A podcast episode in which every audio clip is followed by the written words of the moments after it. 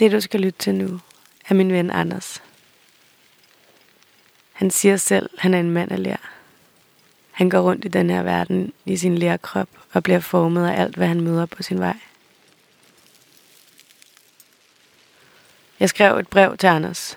Brevet var et interview, som Anders skulle udføre med sig selv.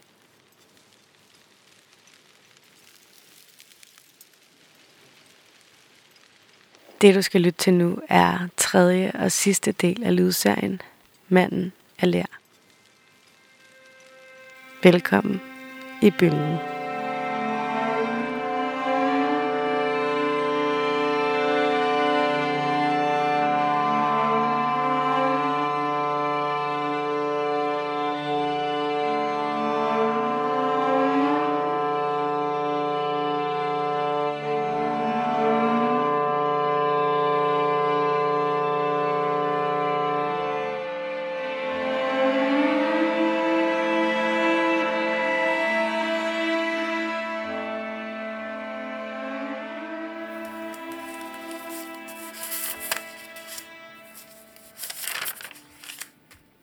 Hvis du i morgen møder en gammel ven, som du ikke har set i 2 år, hvordan vil du beskrive, hvad der har ændret sig i dig de sidste 2 år?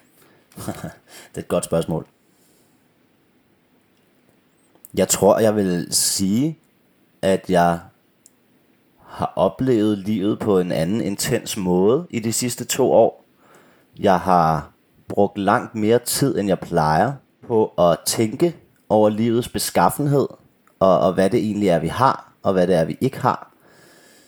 Jeg har fundet ud af, at der er nogle ting i mit liv, som giver mig værdi. Og der er nogle ting, som ikke giver mig nogen værdi overhovedet. Og så er jeg blevet meget bedre til at sige, jamen dem, der ikke giver mig noget værdi, dem er jeg sådan set ikke interesseret i at have i mit liv. Jeg har også fået mere fokus på sårbarheden, som vi alle sammen bærer rundt på. Vi er alle sammen skide sårbare. Og som jeg sagde forleden til en, så tænder jeg totalt af på sådan noget selvsikkerhed. For hvor fanden kommer det fra? At erkende sin usikkerhed er der nøglen til livet. Og det er jo hele den der, jo mere jeg ved, jo mere ved jeg, at jeg ikke ved. På en eller anden måde er det jo den gamle floskel der igen, ikke? Men det synes jeg helt klart holder. Så det tror jeg, hvis jeg mødte en gammel ven, så vil jeg sige, prøv at høre, nu skal du høre, de sidste 2 år, der er simpelthen sket det, at jeg har forstået livet på en anden måde. Har du lyst til at drikke en øl? Og så kan vi snakke om det. Eller tager du dig ikke tid til den slags ting, og vil du bare videre? For det er også fint.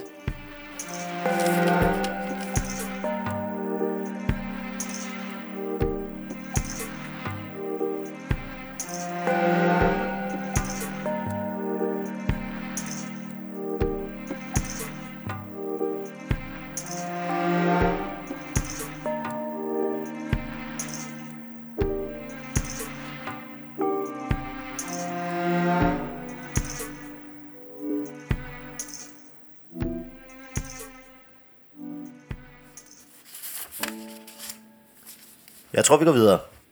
Og nu skal vi til kærlighed. Hvad er kærlighed? Jamen,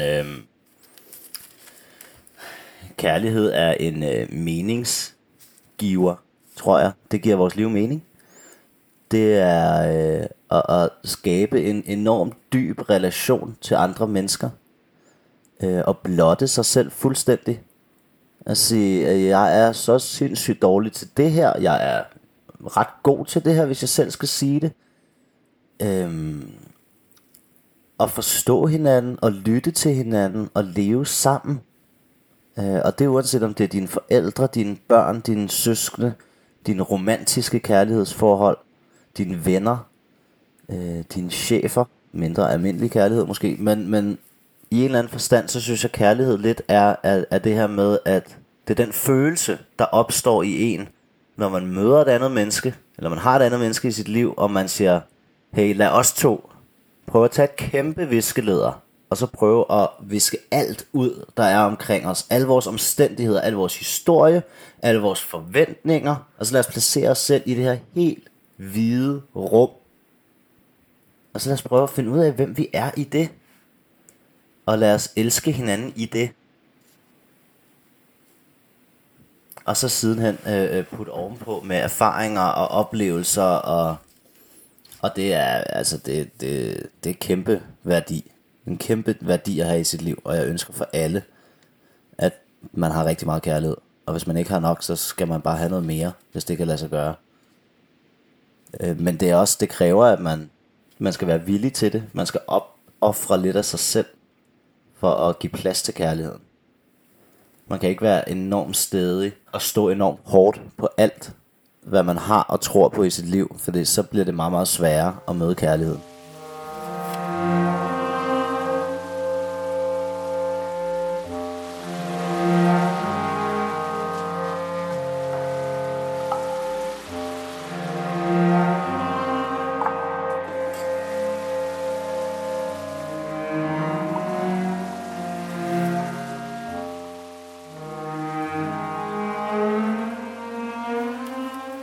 Hvor oplever du kærlighed i dit liv nu? Fortæl. Ja, og så kommer vi lidt ind på den anden store begivenhed i mit liv i de sidste par år, fordi jeg har faktisk, tro det eller ej, jeg har forelsket mig igen. Og det kom totalt ud af det blå. Og det er simpelthen, det er helt, helt utroligt. Det havde jeg virkelig ikke troet. Det var 2 dage efter, at det var 1 år siden, at Anja var død. Og årsdagen er en svær ting. Men der skete noget i mig der. Det gjorde der virkelig. Nu var det ikke længere første gang, man skulle opleve en jul uden Anja. Anjas fødselsdag uden Anja. Alfreds fødselsdag uden Anja. Og ligesom nu, det er sådan, nu går vi i gang med anden gang for alle de ting der. Og 2 dage efter, der var jeg så til fest. Og sagen er den, at jeg... Inden jeg skulle til den her fest, der havde jeg faktisk, jeg var cyklet på Nørrebro, og så jeg en pige, som jeg har mødt før gennem veninder, og jeg tænkte, hende der er noget ved hende. Der er noget ved hende, der tiltrækker mig helt vildt. Så jeg begyndte at høre mig lidt rundt hos mine venner, der skulle med til den fest. Jeg tror jeg også hun kommer, hende der. Nu nævner jeg hende ikke ved navn, fordi jeg ved ikke, hvor meget hun vil være en del af den her fortælling. Vi kan kalde hende svenskeren. Og jeg tror også, at svenskeren kommer.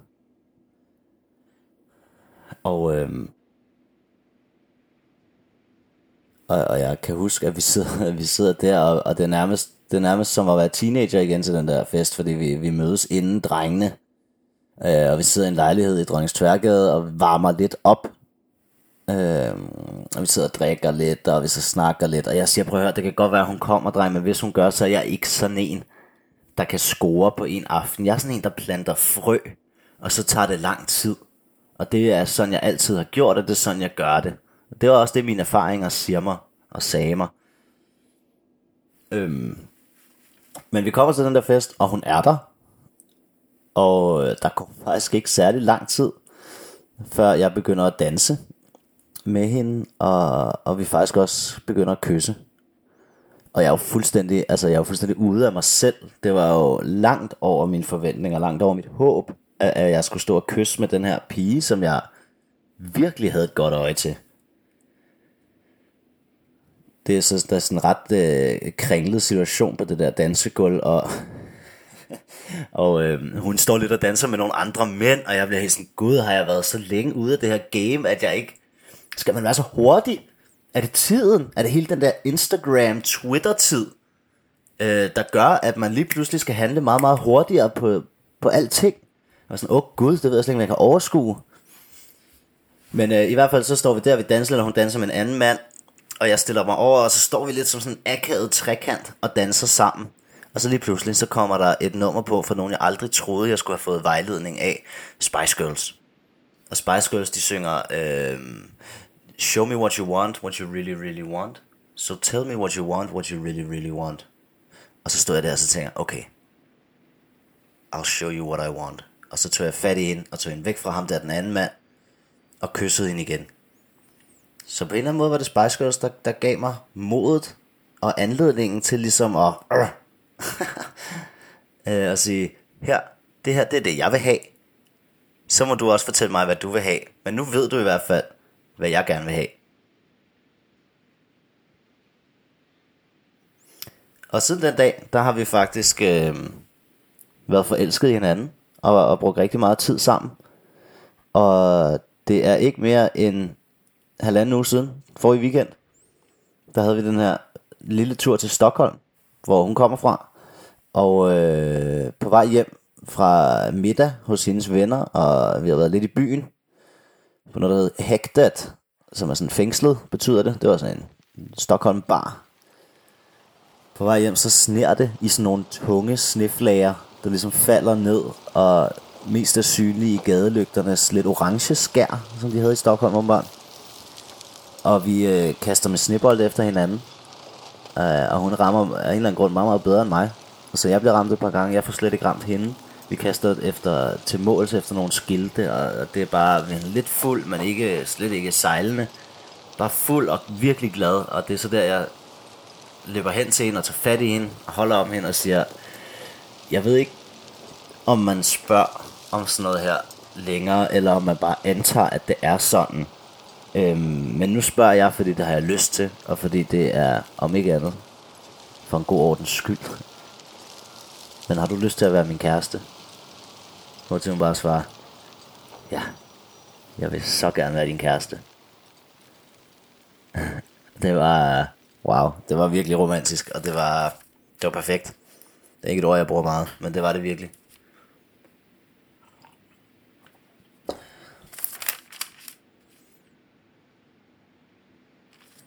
Hvordan eksisterer sorg og forelskelse på samme tid i dig?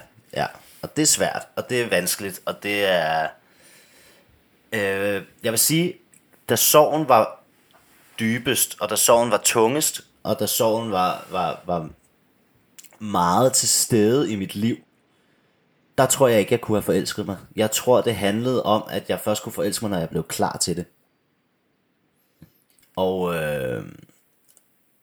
skal man sætte grænsen ved lige præcis et år? Nej. Er min sorg slut? Nej. Jeg er ved at navigere i min nye tilværelse. Det er lidt som at være en svane, der er faldet i søvn på vandet. Og da man faldt til søvn, der lå man under den under hængepilens bløde grene ned over vandet. Og man lå det skvulpede lidt i krogen. Og man var så træt en svane. Og så vågner du op. Og så er du i den helt anden ende. Måske som sådan en ponton, står du og støder ind mod en eller anden kaj. Og tænker, hvor fuck er jeg nu? Jeg håber for svanerne, at de er ret gode til den slags. Men for mig er det lidt som om, jeg har ligget ned eller sovet i en lang periode af mit liv. Og nu skal jeg ligesom, i gang med de ting, som fylder noget i langt de fleste menneskers liv. Hvad skal jeg lave i mit liv? Hvem skal jeg elske i mit liv? Hvordan skal jeg agere i mit liv?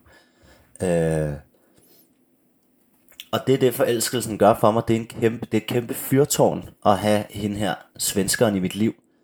Og det arbejder side om side med min sorg, simpelthen. Der er sådan set ikke så meget i det. Andet end at de eksisterer side om side og på samme tid.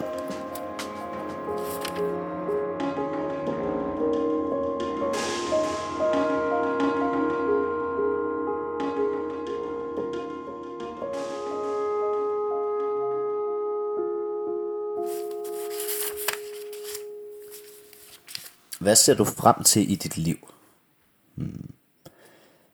Jeg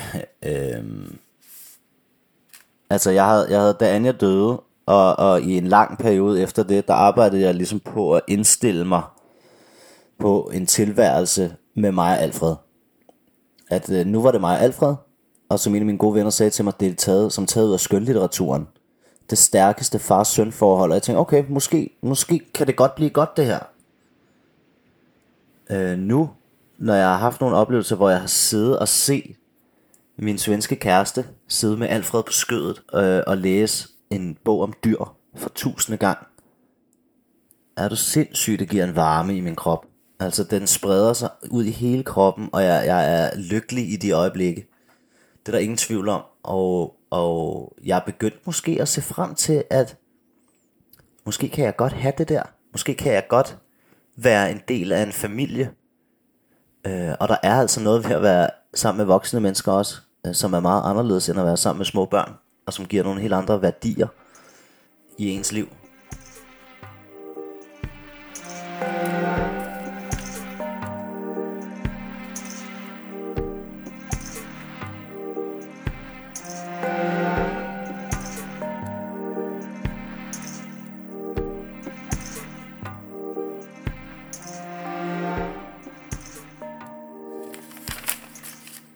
Hvad er meningen med dit liv?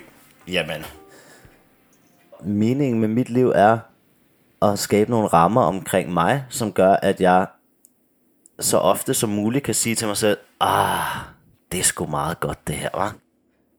Og det er jo noget, døden gør, fordi hvis ikke døden var der, jamen, hvad fanden skulle vi så lave?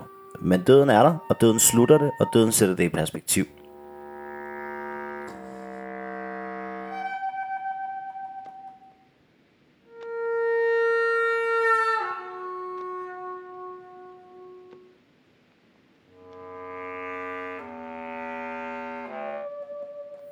Meningen med mit liv er også at dele ud af mine erfaringer til andre mennesker, og hele den der tilbageholdenhed, som har været en del af mig i lang tid, den er ligesom blevet mindre, fordi nu hey, jeg er mig, og jeg er som jeg er. Jeg er formet af ler, og jeg har buler og hakker, og det er sådan jeg er. Jeg ved, der er mange mennesker, der er enormt fortvivlet, og der er mange mennesker, der har det enormt svært. En måde at leve på, som ikke bliver anerkendt, hvis ikke du har en diagnose, eller hvis ikke du har nogle klare problemer, som folk kan sige, ja, okay, det er klart, du har det svært.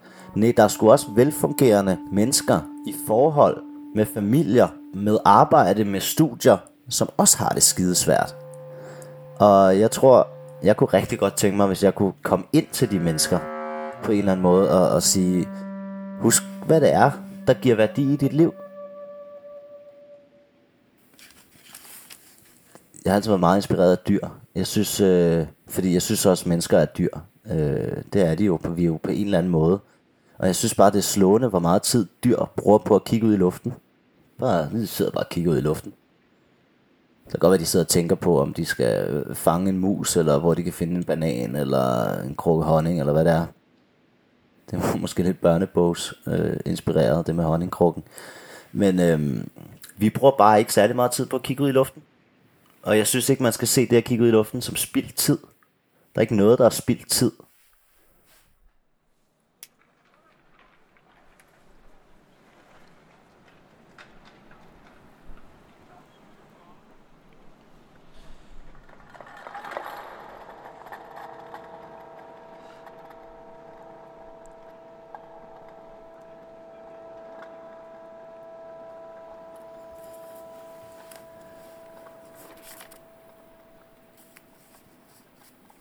Er der noget, du vil ønske, at jeg spørger dig om? Jeg tror gerne måske, at jeg vil spørges om. Jeg kan sige, at det næste spørgsmål, det er at spørge dig selv om det, du vil spørges om. Så det gør jeg.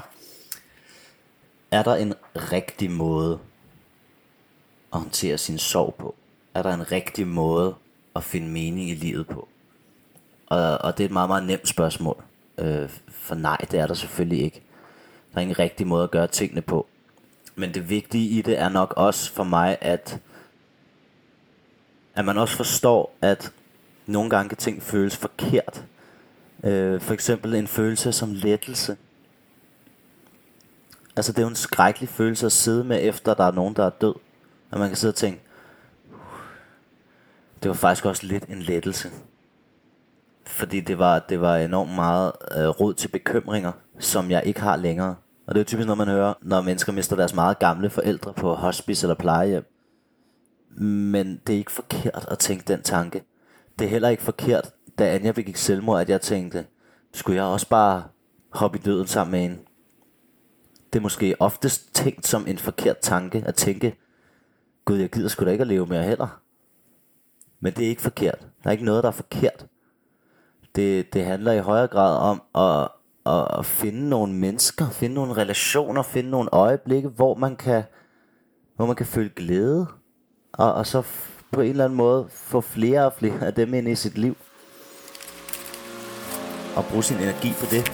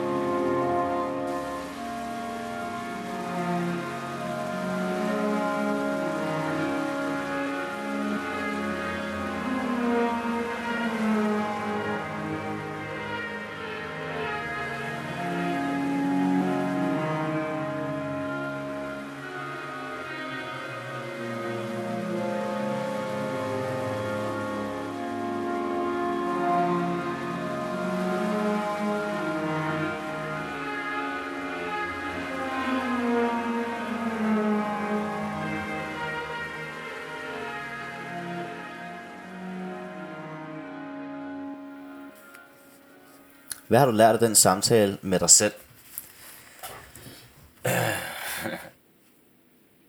Jeg synes, jeg har lært, at det kan godt lade sig gøre for mig at sidde og snakke til mig, men også til dig. Til dig, der har skrevet brevet. Til dig, der sidder og lytter. Jeg synes, jeg har forsøgt at være så ærlig som overhovedet muligt i det.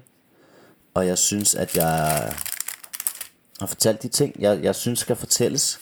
Men det er da klart, der er altid flere lag i det. Men det er klart, det giver noget, det her. Det giver noget at sidde helt alene i min stue med min kaffe og sidde og snakke. Det åbner op på en anden måde.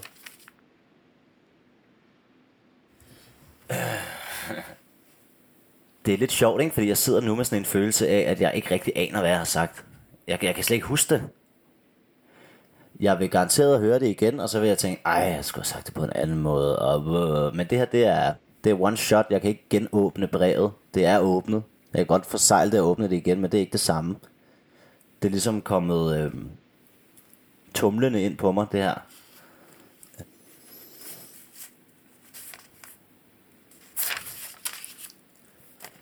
Hvad er dit største spørgsmål til dig selv lige nu? Det tror jeg lidt er, om jeg går klart nok igennem. Giver det mening? Kan du forstå det her? Kan du forstå mig? Giver mit liv mening i dit liv? Det håber jeg. Men jeg har også meget svært ved at vide, om det gør det faktisk. Og så står der her på den sidste seddel: vi ses, min ven. Vi ses, min ven.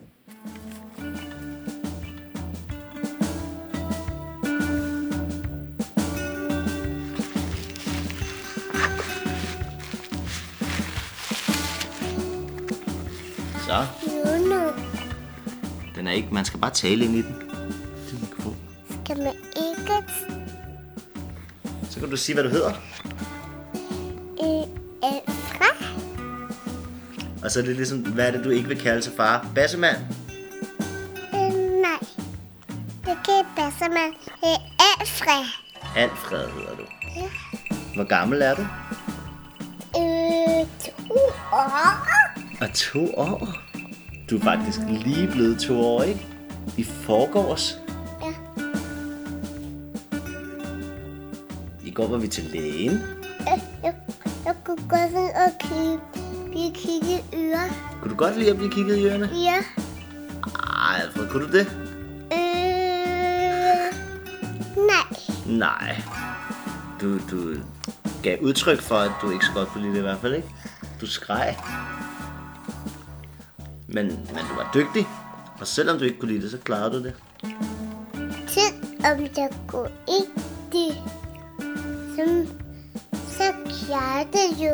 Ja, du klarede det fint. Jeg spiser. Ja, du spiser. Hvad spiser du? Jeg spiser yoghurt med tyttebær. Ej, hvor lækkert. Det er fordi, det er Marlin, ikke? Marlin har tyttebær. Hun elsker tyttebær.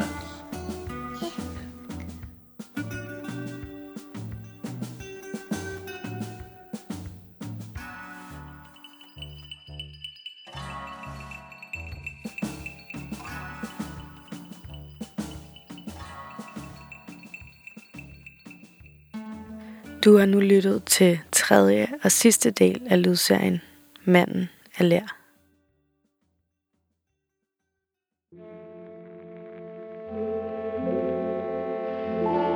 Bølgen er rund radio, der handler om at være menneske. Bølgen er også en bevægelse, en fornemmelse, et sted at mødes. Vi vil gerne høre din stemme. Send lyd til bølgenslyd@gmail.com. bølgenslyd@gmail.com.